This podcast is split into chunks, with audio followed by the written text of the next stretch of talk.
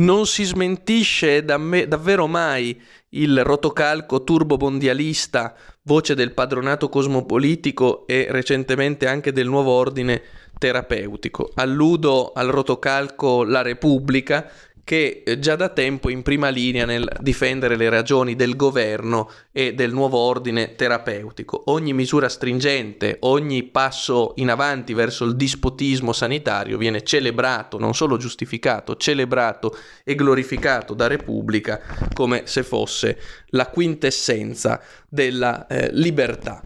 E adesso eh, la novità di Repubblica è che è passata già nella sua narrazione a un nemmeno troppo velato attacco contro la città di Milano. Ricorderete che già Milano era stata al centro degli attacchi per via degli navigli e degli aperitivi scriteriati sui navigli, gli aperitivi assassini dei giovani che eh, addirittura diffondevano il virus mortale con i loro nefasti aperitivi. E addirittura c'erano delle foto, ricorderete, con prospettive ingannevoli per mostrare più vicini i giovani di quanto non fossero. Ebbene, ora con il secondo lockdown, con il ritorno alla fase uno di questa pandemia del rocchetto, dello yo-yo, Repubblica torna all'attacco con un articolo che eh, dice testualmente: la città è meno deserta del previsto, mi aspettavo questa zona rossa un po' più rossa, c'è tanta gente in giro.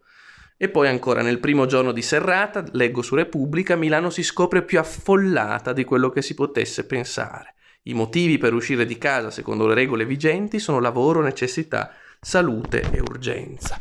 E poi prosegue facendo intendere, nemmeno troppo obliquamente, che c'è troppa gente in giro a Milano, che i milanesi si comportano male, che devono rispettare meglio il nuovo regime terapeutico, il lockdown, il ritorno alla fase uno. È un attacco in piena regola contro Milano, per come lo interpreto io almeno, contro il cuore economico del paese, perché l'obiettivo, l'avete inteso, è distruggere l'economia del paese, distruggere la media e piccola impresa, il lavoro, per fare spazio ai colossi dell'e-commerce, del big business e della finanza apolide.